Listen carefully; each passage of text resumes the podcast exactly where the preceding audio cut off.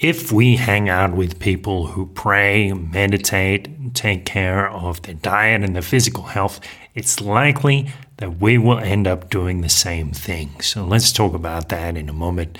If you would like some help building on your personal prayer or meditation, your diet, you're helping yourself change your body, transform to a greater version of yourself, I can help you with that. I'm offering coaching. Jump on beautifulpodcast.com, use the coupon code beautiful2022. You'll get 50% off your first session.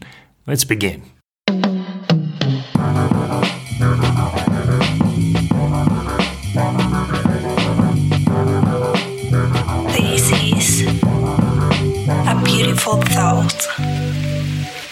Welcome, beautiful thinkers.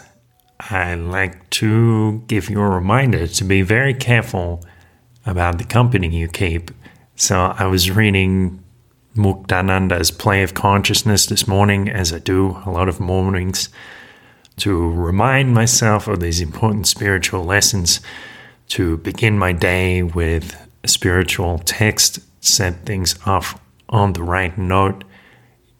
It's interesting when we read a spiritual text Often our teachers have what I like to call the gift of tongues.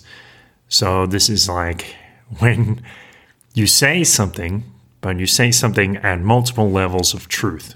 So for the uninitiated, they're going to hear one level of truth, but for the initiated, they hear a deeper level of truth, and so on, perhaps multiple levels of, of truth. Each one very true and each one very important for the level that somebody is at. So it's kind of strange, actually. It's almost magical sometimes. It seems when we go back and read these texts, we will find different messages than what we heard the first time. And it even seems like when I go back and read some of these books, I think, is this even the same book that I read last time? I have no, it's hard for me to, to place really. And that's the power that a true teacher has when they explain in, in, in detail. I don't know if it's if it is actually something magical or if it's just the this the simple fact of the reticular activating system or maybe it's a bit of both, and the skill of the teacher, of course. That this in in this chapter about the command of the siddhas, Muktananda reminds us to be careful about the company we keep. So he says here, a lion cub can never really be like a donkey in its claws, its head, its whole body it is completely a lion. But if it were to spend all of its time with donkeys, it would start to lose its bravery, and the donkeys would begin to think it was one of them. It would gradually change its own spirit, its nature, and its habits, and take on the characteristics of a donkey. It would start to bray like a donkey, eat filthy things, and bathe in dirty water in the streets as donkeys do. If it did this for long, then only its body would be a lion's. All its inner characteristics would be a donkey's. It would slowly forget its bravery and courage, its love of the forest, solitude, its species, its habits, and all the ways of a lion. It would live in the streets of villages and towns and then one day a washerman would come along looking for a beast to carry the dirty clothes of the town. And along with all the donkeys, the lion would have to journey to and from the washing place carrying dirty clothes. But it would never think that it was a lion that had turned into a donkey. It would think that since donkeys are in the majority, it had improved on its own species. So, this is what some people say. Better to be. what is? This is kind of an awful saying, but it's just something like better to be the runt among a bunch of winners than to be the king of the losers. but yes, it's important to be mindful of the company we keep. And he repeats this lesson a few times. It's kind of curious. I remember, I, I believe it was this chapter, I was reading it months ago, and I was at a point in my life. There was a certain woman that I'd met, very beautiful, and I knew she would be very um, very much a bad influence on me. And I had to restrain myself, exercising this Herculean effort not to send her a message and not to ask her out on a date.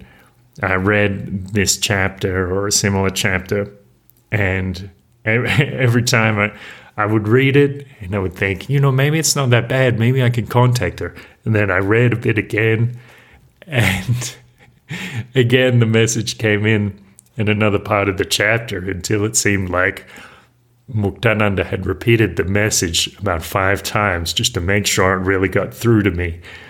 And that's really, like I said, that's the, the power of a, a spiritual text. It seems sometimes these things really deliver the messages that we need to hear in the moment if we are willing, if we put in the, the effort and we read them. Now, yeah, he repeats here. There is one thing you must remember.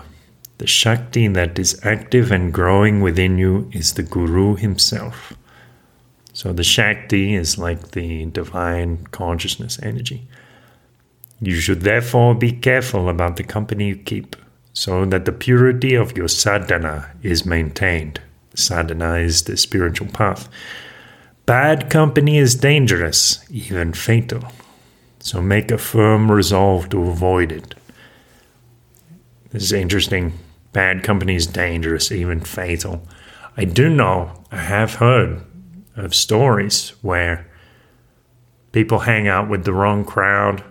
People are certain people are reckless, not even necessarily bad people, but negligent, and they end up doing something like drinking and, and driving or speeding on the highway and get into an accident, you keep that kind of company. And what Muktananda says is true. Yes, it absolutely can be fatal.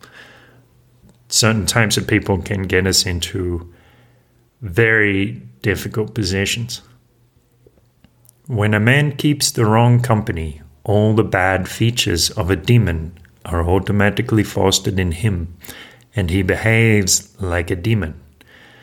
The noble qualities are destroyed.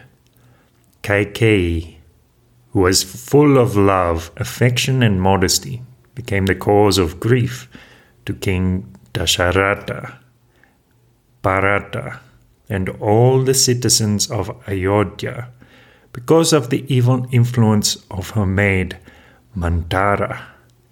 and she was forced to abandon her own beloved son, son Bharata. Just as a drop of sour curd can spoil a whole ocean of milk, so bad company can lead to every kind of evil. It can make you gossip about everyone and talk ill of them.